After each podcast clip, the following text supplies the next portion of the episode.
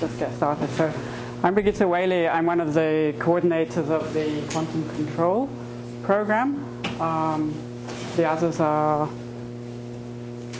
here, I think some of them. Gerard Milburn's here, and Tommaso Calarco's there, right. And there are a few other people from the program here. And uh, David Bensimon and I were talking, and uh, because there's certainly in our community um, a subsection of us who are interested in using or of coherent control for probing biological systems. And David mentioned there's some interest certainly in optical techniques in, in biology. Uh, there might be some useful discourse we could have between the two programs. So we uh, asked on a voluntary basis for you to come this afternoon, and we are each going to say a few words summarizing what in our respective areas, our programs, what is the state of the art, what's known, and then maybe we'll open, we'll, we'll just go from there with a discussion. So I've prepared um, a few slides that summarize, uh, in a sense, what uh, is known and what people are interested in studying uh, that relates to quantum coherence in biology. And I start here with, ah, so David, I, I just started a little bit, introduce myself to the biologists. So maybe you want to say a word to the. Uh, well, well, first, first. I'll, I'll carry on. All right. So, so this is a slide from Alipasha Vaziri, who's um, quantum physicist by uh, background, experimentalist, who spent several years at the um, Janelia Farm uh, developing imaging te- techniques and has got interested in um, quantum uh, effects in ion channels. And he has this slide that he put up, uh, which nicely summarizes uh, sort of the inverse relationship between the uh, evolution, and this is now in time, of the tools getting ever, ever finer, going down to a molecular scale and beyond. And then on the other side, the question is how the function is modified as one goes down to the smaller timescales. And in terms of the size, there's of course a boundary where we have to, we can, where we can no longer ignore the quantum behavior of the particles. And the thing that a lot of us in this area are interested for in is, firstly, can we uh, detect um, and and see evidence for quantum coherence uh, in this on this kind of length scale? And if we do, is there some uh, feedback lesson that tells us that uh, the coherence is, is possibly relevant for biological function. And so that's sort of the, what's given rise to this uh, field of quantum biology. But quantum biology actually is a very old term. Just a bit of history here. So it was actually uh, the term was coined by Jordan in 1930, 1931, and the first real quantum uh, biologist from physics was really Max Delbruck, who studied genetic structure and mutations with X-rays. So this was the first quantum probe of the biological structures, and it was a, also an acknowledgement, maybe the first, of the need to understand the detailed molecular structure of functional bio- biological entities. So since then, there's been a lot of work, and I've normally divided this into sort of like a BC and a AD, or a BL and an AL, before the laser and after the laser um, set of uh, topics. Uh, so in the early days, it was uh, and which really are summarized in Schrodinger's little monograph, which is based on uh, Delbruck's work. It was all about molecular structure and pathways, what role the quantum nature of molecular energy levels and uh, energy barrier plays on stability of uh, biological material. But then, after lasers uh, were developed, then spectroscopic tools became a lot more sophisticated, and people have started to look at quantum dynamical effects. So we have now new generations of dynamical probes, new innovation coming from quantum information science, which is where a lot of people in our program come from, and associated technology. And so, uh, so in a sense, there's sort of two ways to think about quantum biology these days. One is to actually using the tools of quantum science to develop probes, to summarize here in this kind of uh, list of topics, with this example here from uh, Hongkun Park's group in Harvard are primarily spectroscopic techniques which are probing the dynamics uh, in, um, in natural systems.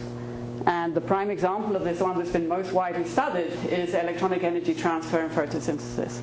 So there's several people here in the program who've looked at this.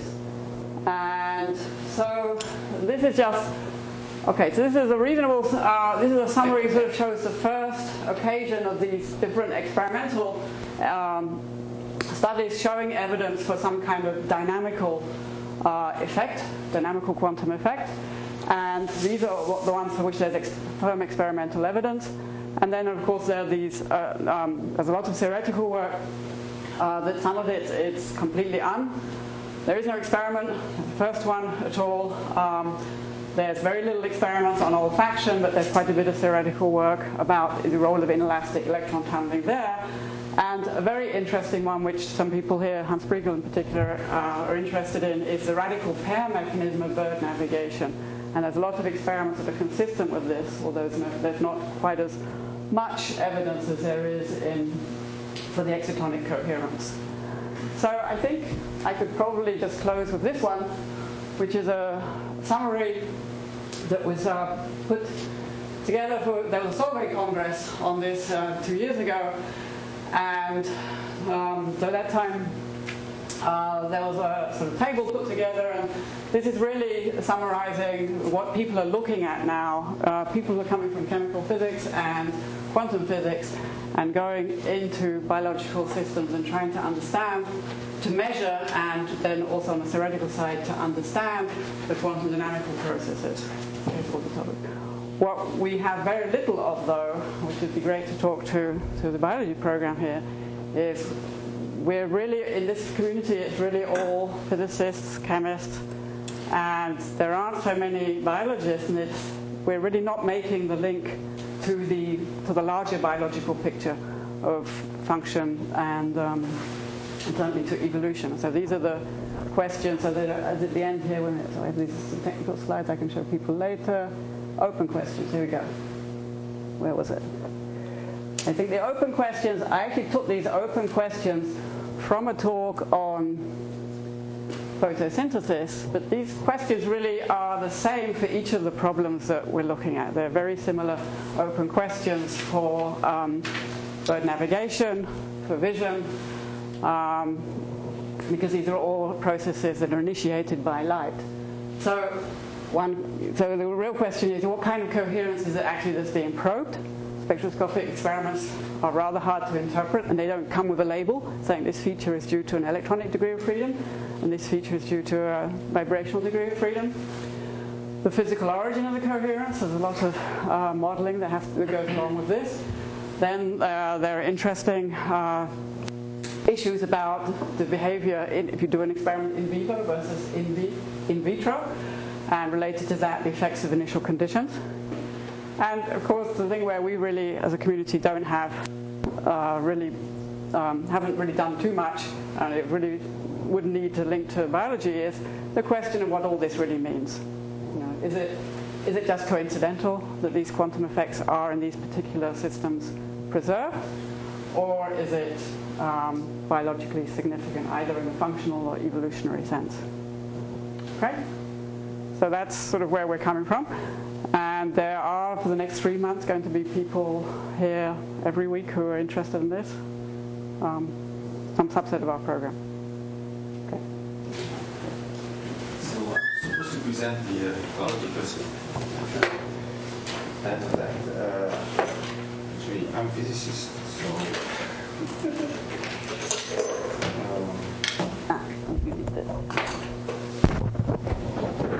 but uh, I will. I'm working about this for some time. So uh, I will present. Oh. Ah, the recording. Careful what you say. So I will present uh, the, the, the point of view of the users. So basically, I'm not I, I'm not going to deal that, that much about uh, necessarily quantum effects in biology, which there might be, uh, but there's definitely an importance or, or, or a definite use for um, optics and maybe quantum optics in, in biology in terms of control and, and study.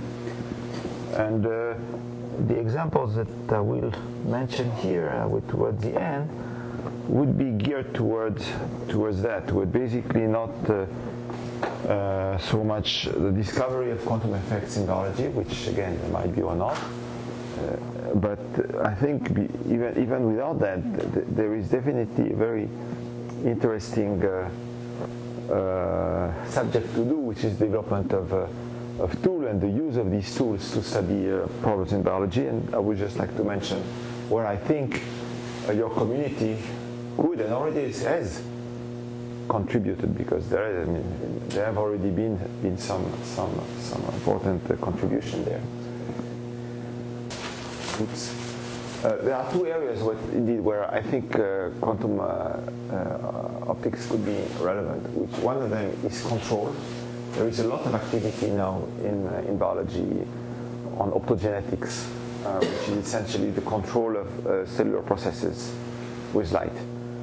And uh, the moment the tools uh, at the disposal are uh, simply, uh, as you see them, uh, uncaging or isomerization or uh, light sensitive proteins, but I think th- there could be nice ways to actually tune certain reactions by by tailoring the, excitation beat, which would be very interesting. I try to mention would be interesting. And the other the other thing which where, where uh, interest is, defi- is definite is in visualization. And again, there is there has been a big revolution in the past uh, three, four years with the development of super resolution methods. And uh, in some sense, super resolution methods, you might say, are quantum, certain of them, uh, in particular, is definitely a quantum uh, coherent effect. So, uh, so by trying to think of ways to use nonlinear effects and quantum effects to maybe improve resolution or improve uh, or, or, improve depth, depth of imaging, uh, mentioned towards the end, the, the, the biological uh, uh, media is highly scattering. So if you could use uh, nicely shaped pulses, and there are suggestions by Yaron Silberberg, for example, how to do uh, fo- uh, focusing in in uh, scattering medium, so that you can go and visualize deeply into into a tissue, that would be open new new possibilities in, in imaging in biology that would be very very useful and interesting.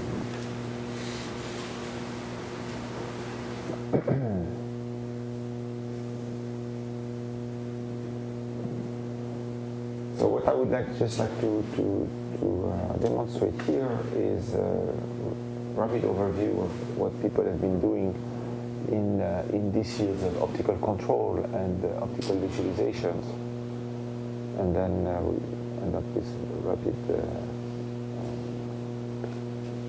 overview of some open questions.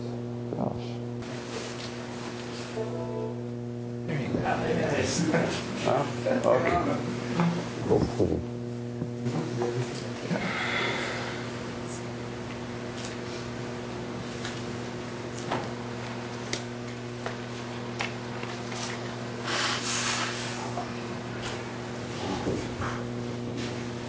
Okay, so uh, what I was you is really to use light as a means both to control locally, and the, the, the, the, locality is very important because there are means to control biological processes uh, genetically or other means, but locally that is something that at the moment is not uh, is, very, is very limited. So uh, light can be very useful at that point of view that to be able to control processes at the single cell in organism or even at a given point within a given cell. So that's very useful and it is non-invasive. Another problem to put here. The non-invasiveness of light is very important because our techniques you can use pipettes and you can use uh, things to, to, to study. Uh, the advantage of light is its non-invasiveness, locality, uh, and then of course to, to, to, be able to visualize and develop smart ways to visualize. And we're going to tell you about this optogenetics uh, which which looks at uh, uh, light, light activable channels. So basically, you you you you want to turn on neuronal activity by by optical closing some channels. So you can there are now proteins um, that have been developed, adapted to to uh, to uh, mammals, uh, mice, etc. So not not that experiments there, but you, you can you can then uh, express those channels in mammals and activate them locally, and look at uh, so you can depolarize or hyperpolarize neurons and look at the uh, action potential propagation, and not only can you uh, activate, but now very recently, within the past year or so, uh, Adam Cohen at uh, Harvard developed uh, proteins which are membrane sensitive, so they are voltage sensitive, that sit in the membrane, they are voltage sensitive, as well, sensitive to voltage across the membrane, and their sensitiveness is expressed in a change in their fluorescent properties. So they become, they essentially uh, become fluorescent, so they, they, they, have a shift in fluorescence when the, when the, uh, the voltage across the membrane is changing. And this can be, this has been very useful as you see to not only can you excite, but you can also visualize an action potential without any measurement, simply optically. And uh, until now, we didn't have such, uh, such tools. So the ability to, the only two that, that were at the disposal were patch clamp, where you come with an electrode and you measure the voltage. Now the optical means to do that, which are really beautiful. And then, so, so the, and, and, there are means also to, to, uh, to control biomolecules. So this is just controlling and observing activity of, of neurons, so basically uh, electric activity. Uh, but uh, there are proteins that do many things, enzymes and control transcription factors, control DNA, etc. And there are means to, to, to, control them, and I will just describe one of them that we, that we. And, and again, it uses light to uncage molecules. It would be very interesting to be able to control maybe the uncaging pathways or, or, or to do smart things for, for in isomerization, I mentioned, etc. And then there are the, there are the whole new techniques that uh, super resolution that actually uh, allow imaging below the diffraction limit. That that would be very uh, interesting to to pursue and try to see if we can do better than has been proposed, and to visualize deep into tissues, millimeters. At the moment, most uh, most uh, imaging techniques don't work beyond a few few hundred microns because of scattering, because of distortions of, of the biological uh, matter, and therefore being able to, to visualize deep into, into a tissue, into a brain, for example, where people are very much interested in knowing what's going on there, that would be very, very interesting uh, in, in a non-invasive way. And, and maybe you guys could, could do something like that. So, the, as far as light sensitive ion channels is concerned, so there are, they have been discovered a few years ago. There are two uh, of channels. There are channels that activate, that generate an action potential, that depolarize the cell. And there are uh, channels that inhibit, that hyperpolarize the cell and prevent it, uh, its, its uh, tra transfer of, uh, of uh, action potential.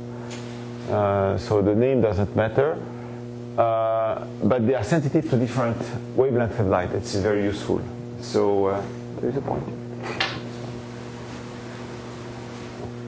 So this one channel rhodopsin is sensitive to blue light, and this one halorhodopsin is sensitive to yellow light. So depending on what, which wavelength you shine, if you express, you can express either one channel or the other, both in a given organism, and depending on, on the wavelength of the light, you can either activate or inhibit certain neurons in, in the animal.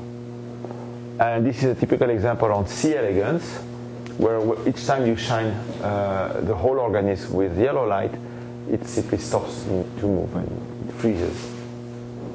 And there are examples like that also with, with zebrafish. Uh, this is the work of uh, Adam Cohen, published very recently, as you see. Uh, what you are going to see is a measurement of an action potential. So what is being done here is looking at the change. So when the potential across the, when, the, when a, a neuron uh, is activated, its membrane, which is usually polarized, it's minus 100 millivolts, depolarizes, uh, and there is uh, this depolarization is, is uh, measurable as a spike because it lasts for a, for a few millis milliseconds and the membrane repolarizes. There are channels that uh, flash in and out uh, the, the, various ions. Um, and what you typically then see is uh, something like you see a spike, and if you continue to, to excite, you can, you can see trains of spikes like that, which are uh, action potentials. Uh, so usually these are measured by uh, with with uh, with a pipette. You you come with a pipette and you uh, you measure the, the voltage on on on the on the membrane between the membrane and the, the solution. And this is typically the blue signal. This blue signal has been measured with a pipette on a neuron. And the red signal here uh, is a measurement of the change in fluorescence of uh, protein that is uh, expressed in the membrane of these neurons and that changes its fluorescence when it becomes fluorescent when, when the voltage across the membrane is, uh, is changed, when there is a depolarization in, in the voltage of the membrane. And you see that this, the, the, amazing thing here is the signal to noise. The signal to noise of, uh, of the, the, the uh, fluorescence probe is uh, almost as good as the signal to noise of, of the patch pipette. Yes? Um, how is it different from voltage sensitive dyes? You don't need dyes. You don't need dyes. You don't need. Dyes, you could do that the same, yeah, but right? But it's more toxic or what? dyes are toxic. You need to inject the dyes into the animal. They don't last that long. These, these things can last for hours.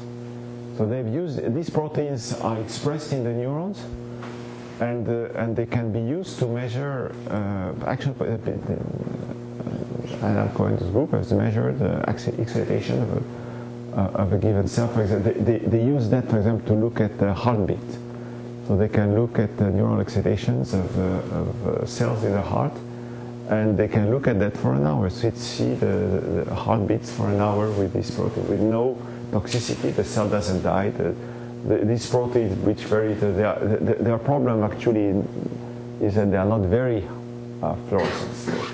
You need to put, you need to express rather a lot of protein in the membrane to, to, to have a, a correct signal. But what's the wavelength? Uh, their wavelength, I, I forgot. I don't remember. But if you go to this paper, you'll know the details. I would say one advantage is proteins can be expressed by the organism. Yeah, yeah. Endogenously. You don't, you don't exactly. You don't have to introduce them into some right. membrane system. Right. right. But then you have to do something to initiate that expression by the organism. So you have to have some um, some trigger, right? oh, so, so well, no, they, they can be expressed. They can be expressed naturally. They go to the they go to the to, to the membrane. One of the, the, the, main problem was to actually make sure that the that the protein will go to the membrane, uh, and uh, and so they have now uh, this protein that goes into the membrane, inserts itself into into into the membrane, and then is sensitive to to cha- voltage changes. Incidentally, this dye, this protein here is, its property is that it, uh, it fluoresces.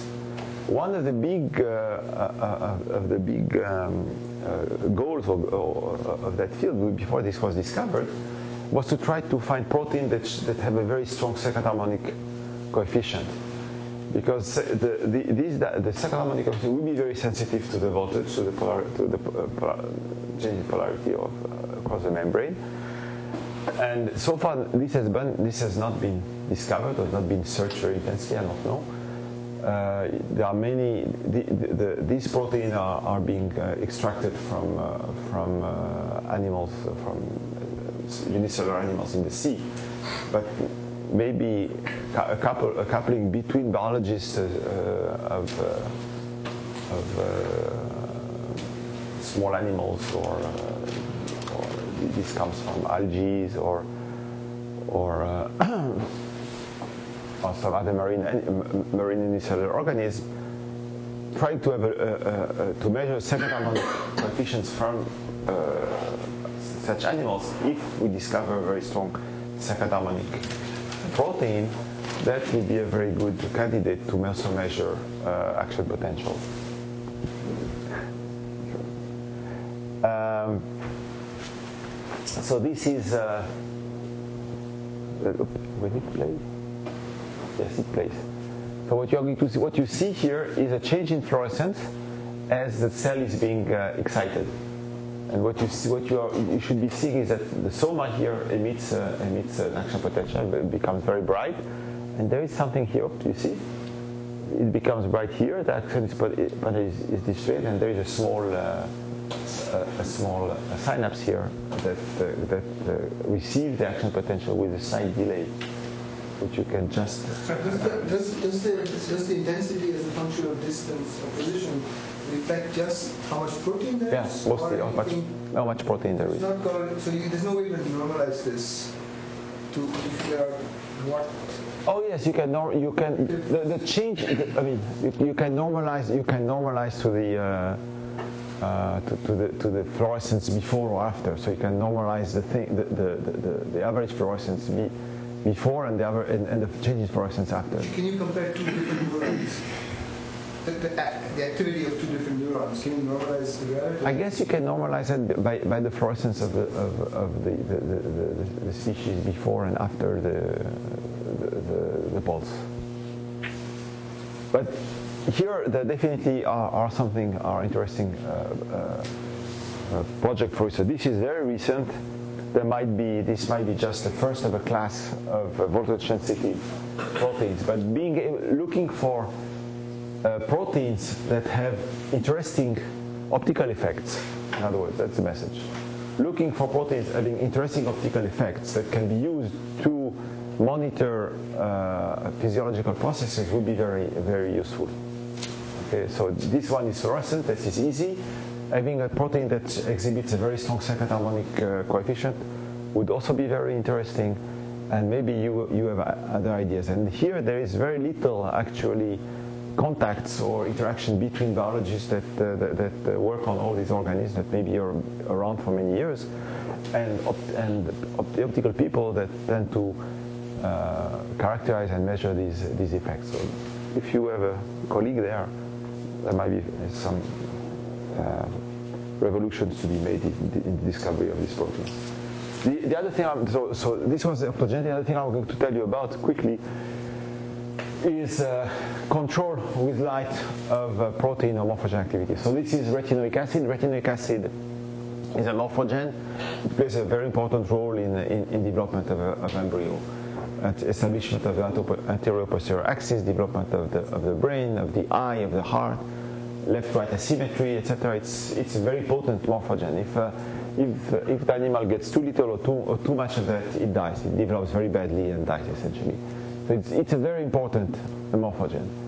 And its activity can be controlled by isomerization. So this is the potent uh, form. This is transretinoic acid.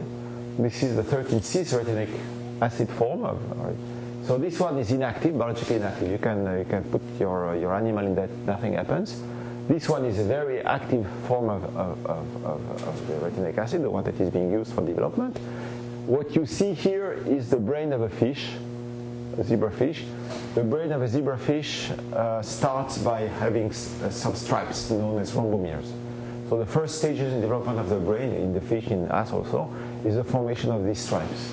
So here you see two stripes that have been labeled by some uh, in situ hybridization by, by, by some biological trick.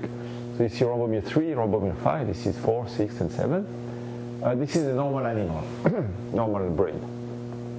Uh, if you incubate the animal in a drug that blocks retinoic acid synthesis, retinoic acid is made from vitamin A which the, the mother lays in the egg, and this vitamin A is used then by the embryo to make retinoic acid and used as a morphogen. If you block the enzyme that, that transfer vitamin A into retinoic acid, the brain develops badly, and you don't you, you, you are missing a part of a, part of the brain features. For example, you don't see this rhombomere 5 here. If you supply retinoic acid, you can rescue the development of, of uh, the brain. And you can do that here. This is being done by simply incubating the fish in retinoic acid. What we have shown, oops, what we have shown is that you can do the same thing by isomerization. So you can give the animal 13 cis, and you can you can re- rescue the fish by isomerizing the 13 cis into all trans. Now, one of the one of the problem of isomerization is that you get a steady state of the two isomers, of the cis and the trans it would be very interesting where if, if you could, by tailoring your, your, uh, your exciting beam, drive the reaction either or to cis if you are in trans or to trans if you are in cis. So that is something uh, that I don't know if it is possible, doable, but that is something that would be very, very uh, interesting to be able to control cis trans isomerizations by appropriate uh, tailoring of, uh, of uh, the, the, uh, the beam, the, the, laser beam or the excitation beam that drives these type of, of, rea- of photoreactions. Uh, the other uh, way to control to control protein activity is by uncaging. You can uh, you, you, you, can release a certain a certain molecule that would, that will then be, uh, uh, release a protein from some complex it made with with chaperones, some big proteins in, in the cytoplasm, and the protein which will be released can do many things. So these uncaging ideas we have applied them, many people are applying them. Again, it would be very interesting to see if by tailoring the beam you could, for example, uh, lower the, the, the, the, requirement for, for uncaging uh, unca- or, or, or uh, How well do you understand the uncaging process? I mean, it's the chemistry is very well known. The, the, groups, the, the, conformation chain, the groups, yeah, yeah, that, that is that is very well. I can give you uh, uh, uh, references the, the, the uncaging chemistry has been around for uh, maybe 20 years. Many people have been using that to, to cage uh, small neurotransmitters, dopamine, GABA, or, or ATP, or, or, small molecules.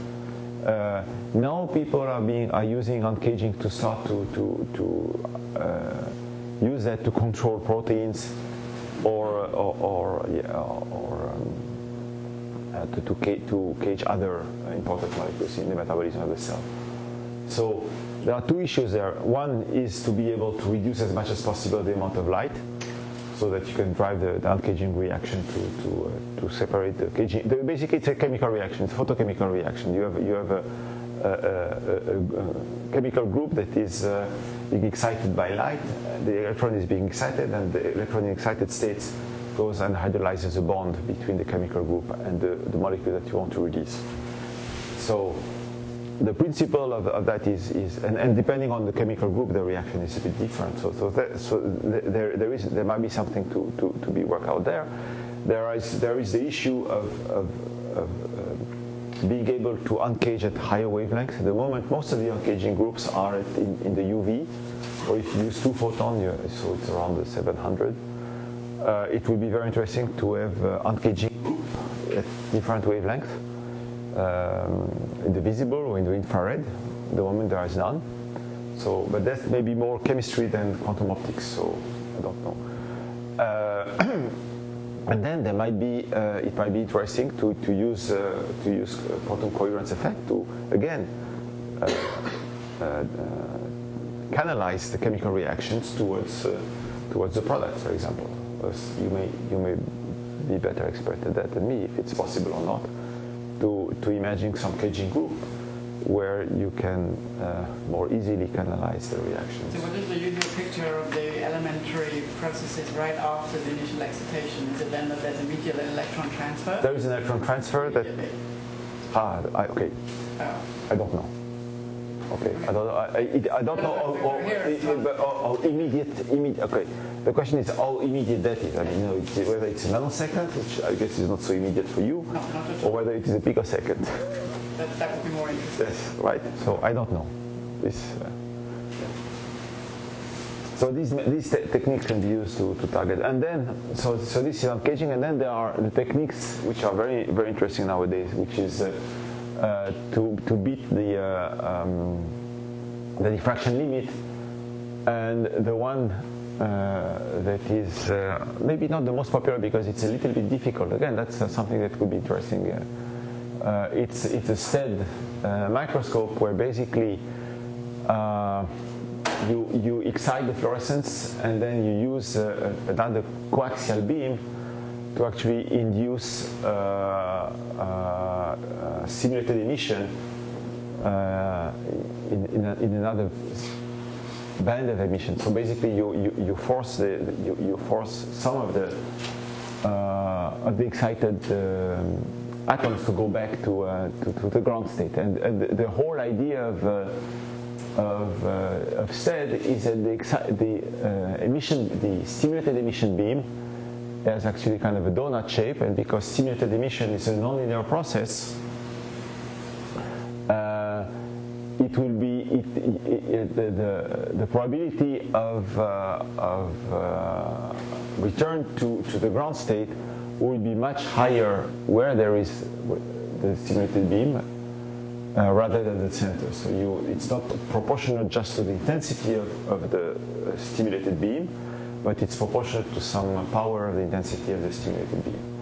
And that essentially means that where the, the, the intensity of the beam is zero, you get a very high uh, resolution because uh, you get you get kind of a, uh, shaping of, uh, of uh, the probability of the excitation that goes like a power of, uh, of that of that shape here.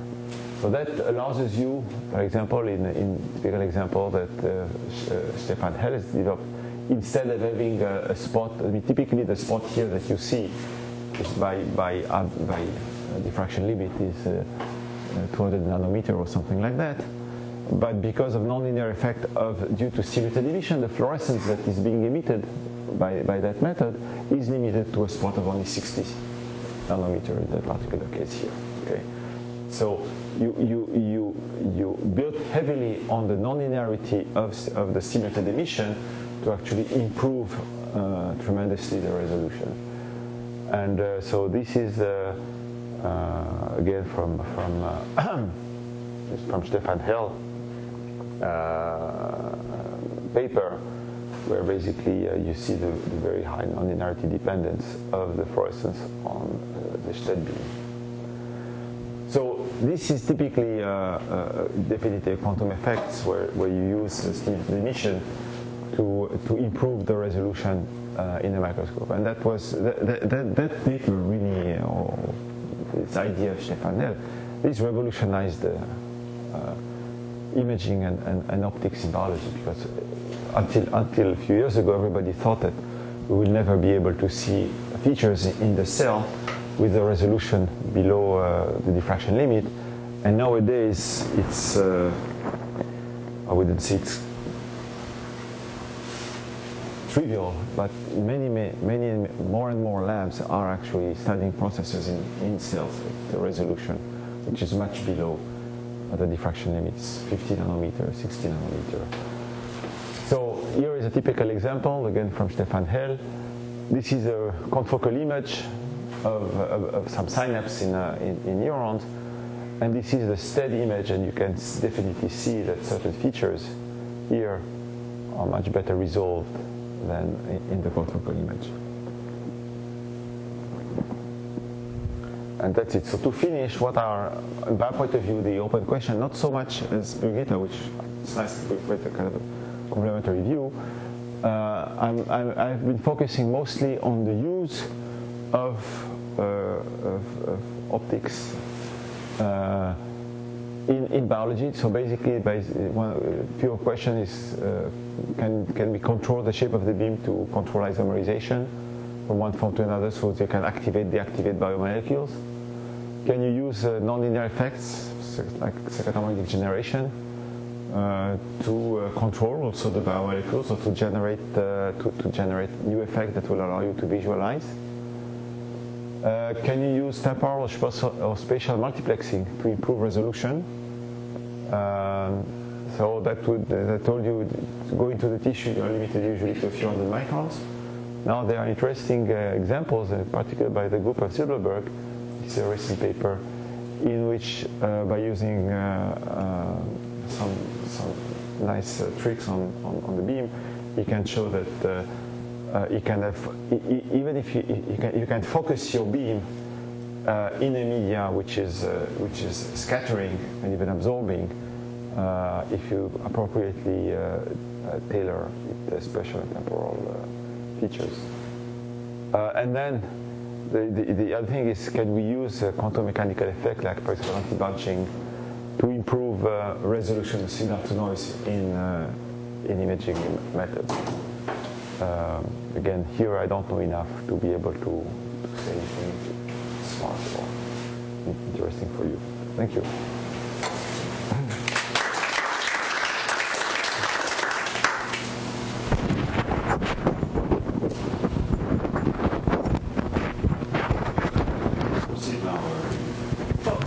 So now I basically open for comments and discussion.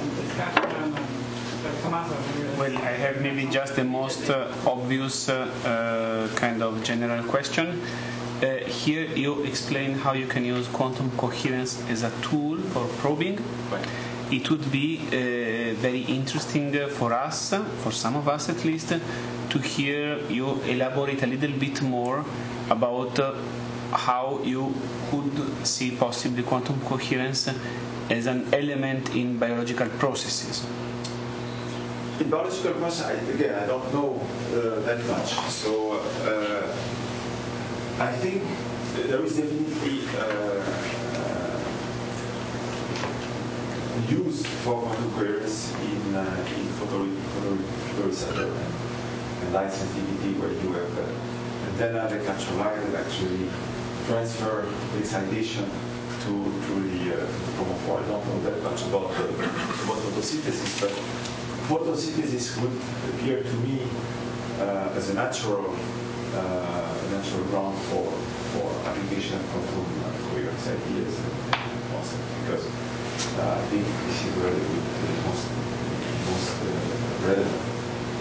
Uh, there are other, there are open questions. For example, uh, Cathy Barton, Caltech, she observed the uh, long-range transport of electrons in the air. Uh, long range, maybe a few hundred, uh, few hundred extras. So uh, there are questions: How is it possible? First, and then is it used by the biology? There are two, there are always two aspects when you observe a quantum effect, the, the first thing is, is it real or not? But then it could be, I think it would be a it could be that the effect is real and everything is fine, but uh, nature is not, is, is not making any use of it. So the first thing would be to check indeed if the, if the effect is real and what is the mechanism behind that. And then see whether, uh, whether nature uses it in this particular aspect of, uh, uh, of uh, electron transport in DNA, there are some very nice uh, experiments by the group of Naaman and on, on uh, polarization of photoemitted electrons passing through chiral molecules. So if you, if you put the DNA on, on gold, uh, double stranded DNA, so chiral DNA on gold, and you shine gold with light, the electrons that are being emitted are, are polarized, and they are polarized with respect to the chirality of the DNA. So, depending on the chirality of the molecule, they can be polarized one way or the other. Uh, that is uh, that is a very interesting uh, uh effect for which there are, there are explanations essentially. There's the, the, expression is pretty nice actually. Uh, the idea is that the chiral molecule and DNA has charges distributed along the, along, along the DNA in a chiral manner. Now, if you put yourself in the frame of reference of the moving electron, an electrical charge which is chiral will generate a magnetic field that is uh, oriented along uh, along the, the, the, axis of the DNA, like current in a coil. So you will, you will have, you will have a magnetic field the magnetic field will depends on the chirality of the the, the, the, direction of the magnetic. So the spin of the electron would then uh, interact with the magnetic field. So that's how you get those, those spin polarized uh, electrons. Uh, the, the argument of, of Naaman and how, it, how that might be uh, linked to Cathy Barton's uh, uh, um, results uh, is that because of the coupling between, between the momentum the, the, of the electron and its spin, elastic scattering the cross-section for elastic scattering is not reduced because to reverse the, uh, the, direction of motion of the electron, you also have to reverse its speed. So this might explain why elastic scattering of electrons in DNA might be might be uh, cross section might be might be very small, and this might explain why electron in DNA could actually propagate coherently to large distance. Now, whether this is used by biology uh, is still a speculation. Are, are the experiments so? Is Kathy Barton or Jackie Barton? Uh, Jackie, Jackie. Barton. Jackie. Uh, she doesn't probe it. She can't say whether it's coherent or not. Right? I well, I don't know that I don't know that much about it about the expert to see yeah. whether she whether she, she can say something about it. Yeah, I mean, I just, from she does normally, I don't know. Maybe this is a bit of a vague question, but I can't uh, waste the opportunity of having a room full of biologists. Um, how do you, in biology, how do you decide when something is functionally relevant? I mean, what, do, do, you have criteria to say uh, any well, Yes, you can. Uh, you can but as far as I know, you correct. Usually, to see something is partially relevant or not, you note down that that the, the, the supposed uh, function or proteins or whatever, and you see if the function is still there or not. Or you you, you, you try to restore it afterwards. For example, in the case of retinoic acid I showed you here, so people say it's a, it's a morphogen. It's important for brain for uh, brain do we know that? You you uh, knock down the retinoic acid, so you eliminate retinoic acid, for example, by drugs that prevent its synthesis. Mm-hmm and you see whether the uh, brain, in this case, or any, uh, any, any, other organs develops normally. Okay. Now, if it develops abnormally, it could be that it is directly due to retinoic acid, it could be due to other things. Uh, to check that it is indeed retinoic acid, you supply back the, uh, acid or whichever molecule or protein or whatever you have knocked down, and you try to rescue the function. If there's just supplying the element that you have removed, you, you are capable of, uh, of restoring the normal function, then the high likelihood the element, this particular element is involved in that function. Doesn't mean that it is uh, controls the whole function, but participates in this function. So, uh, uh, so I guess the kinds of things that, that we think about um, such small elements of a larger system. It's not as of it, so if, if brain functioning is limited, it seems like it should be functioning relevant. Right? But uh, for example, so light harvesting. Um, if you can show that without the conic coherent effects, the efficiency of energy transfer is, is a little bit less, right? So it goes from 0.99 to 0.9 I don't even know how to how to go about answering whether that's functionally relevant because it's such a small part in a larger organism. Um, are there any clues from how you normally think about biological systems? You would like to see how quantum mechanical effects would be would be relevant. Right. Well, so that's oh, any small effect that's such mm-hmm. a small part of of a larger mechanism. So I mean that's actually the, one of the key issues in this light harvesting is that you can certainly have classical transport of excitations and have, function, have a functioning light harvesting antenna system. But if you have the extra quantum effects, you'll get a 5 or 10% enhancement. And so clearly, if you remove the quantum effects, you're not going to have a knockdown completely. But there's a small change, and so then people start to talk about evolutionary advantage then. Uh, yes get more, I mean, which goes to another issue beyond function? Uh, the way, I don't know, there's no, one, one possible way to check whether 10% uh, change in efficiency is relevant or not would be to try indeed, for example, imagine that you have an algae uh, that is, uh, that is uh, green that is sensitive to light if you could uh, grow it in condition where it sees only coherent effect or discoherent effect, uh, don't, don't play, you know, if you could uh, illuminate the algae and show that uh, in condition where you have, uh, you have no quantum coherence, and then in, in the same, within the same put yourself in, a condition where you, you do a still have uh, quantum coherence, over a long time, a long time, this, this, is, uh, this, is a, this is another very big debate in the field because it, now you're coming to the initial the state of the light, okay? And so in fact, this this system that's been very well studied in the light harvesting actually functions very nicely at eight kilometers below sea level using blackbody radiation from thermal vents. So the light source doesn't have to be Sure, it does not have to be, but the question is whether, whether, as you said, whether, whether the, is the extra quantum efficiency uh, necessary or useful for the growth, or is it going to be used by the cell to grow better, okay, or not? What you're saying is that there is a 10% improvement in efficiency of light harvesting if, if you have quantum coherence effect or not. Versus not. From theoretical models. Right.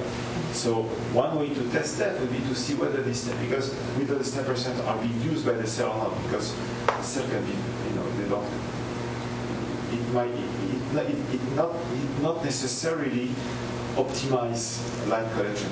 One, surprising thing that surprised me a few years ago when I learned that uh, when, when, when, the bacteria, when uh, the bacteria or, or light harvesting complex is, there's too much light on it, instead of decoupling, it burns. The, so that sounds stupid. Uh, I would, you know, I would change the clutch and not couple and not couple the uh, the, the, light to, to electron transport. But presumably the way it, it does it. There, there are mechanisms for that, photoprotection mechanisms. That, yeah. So, but okay. Anyway, so my, main point is that it's, it's not it's not always obvious that that, that the, the, light harvesting is optimizing to, uh, maxima, maximize transport of, or transfer of energy of light to electron electron transport. But to, a way to test that, we need to check if it influences growth. That's what I would do. Yeah, but is one generation really enough? It, it seems like oh, the, the argument is, is an evolution. So you might. No, no, no you, don't, you don't. You don't need to run it. To, to, you don't have to. I think when to, to run an evolutionary experiment, I think if you if you can show that over a few generations, if you can show that this first 10% improvement in in in light harvesting is uh, results in the growth improvement of say one percent, that would on the long long run that would be good enough to justify maybe the, the, the, the uh, indeed the, uh, quantum effects to, to improve uh, growth. Yeah, the problem in, in biology is that, uh, I mean, the, the, the, logical thing is to look at the effects on fitness. Um, and yeah, if it has a 10% effect on growth rate, then everyone would agree. But the, the problem is we know that uh, in natural selection can, can move things with a selection coefficient of 10 to the minus 6. And th- there's no way you can measure that in the lab. It would take at least 10 to the 6 generations of growth of your organism to change like that. So this is a sort of a limitation on the field. You can't you can't just do a knockout, which people like to do in mice, for example, and so you see the phenotype, therefore it's you don't see the phenotype and it's it's irrelevant. That's not even close to the truth. Yeah, I, I, totally agree with Mike, and I think also from a, from a biologist's point of view, the question of how do you determine if something is functional or functionally relevant um, is tough because there's no single answer uh, in the field, and everyone is looking at you know their microscopic level of, of biological systems.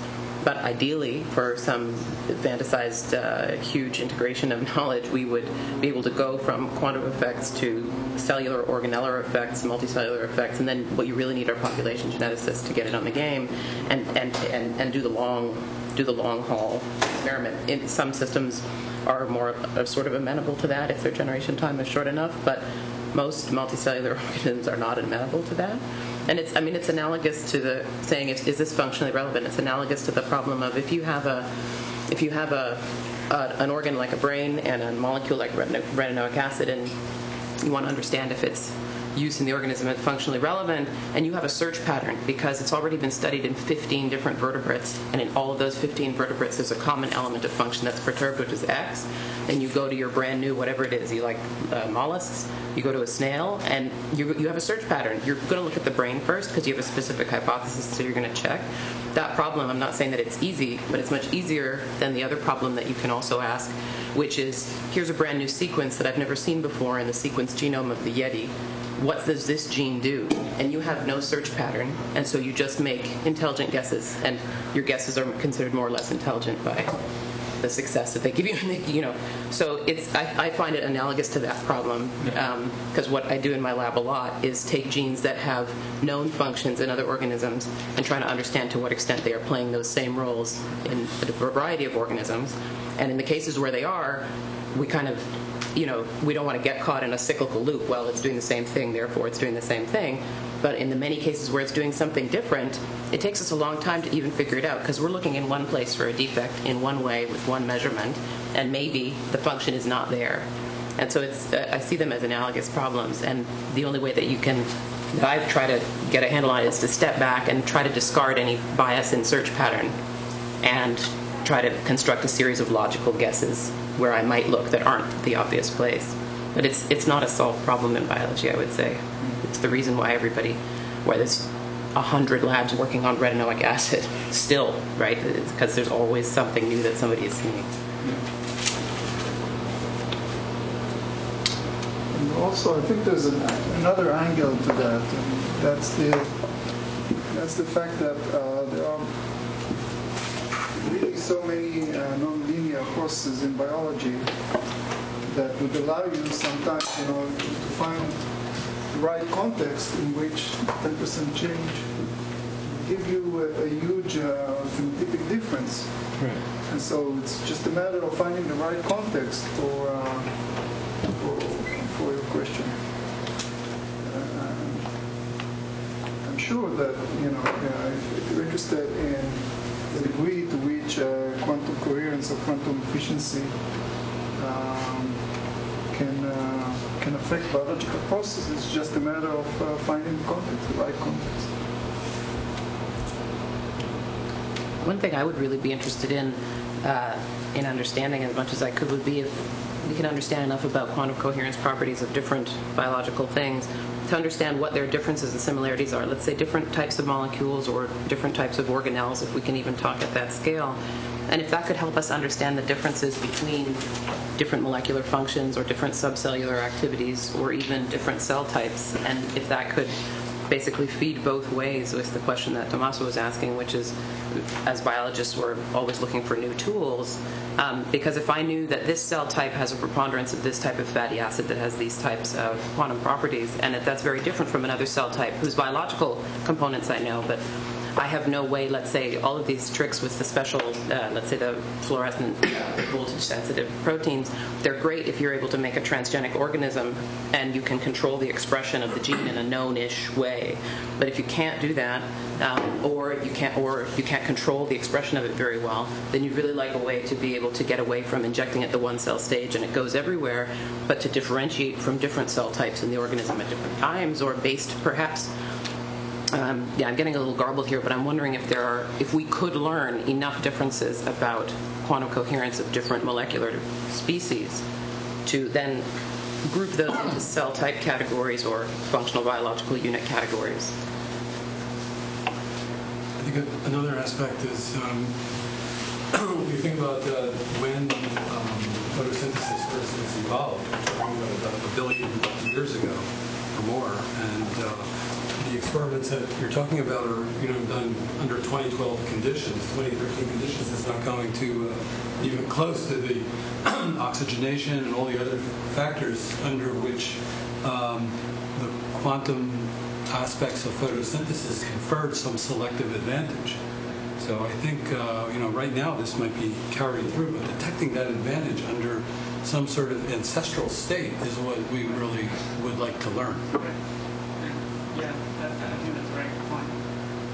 So actually there is a group that's trying to set up sort of some, Greg Scholes in Toronto is trying to set up with, I think, cyanobacteria, a whole sequence of evolution of, uh, of organisms that would be related on some evolutionary tree, and then just scan the whole lot one by one to see how they, how, how much they have this quantum coherence. Um, of course, that's a very time-consuming task. So actually, point, there is with the retin, retinoic acid, so there's also um, very important cis transisomerization in, in the primary step of vision, which involves the retinal system, and that's actually believed to go by a conical intersection. That's actually Okay. um, and it, so ma- including principle. yeah, it may be related, and I I think I can check, but people may have actually already used shape pulses to probe that because there's been a huge amount of work done on understanding that primary step. Um, so yeah, I mean that's something I think we could look at. That would be that would be something we should discuss. Yeah. Okay. Well, so if I mean, I think people are interested, you know, you know where we all are. We can just come around and talk informally. If you want to have another session in a few weeks, we could also do that. But thank you for coming, and uh, look forward to more stages.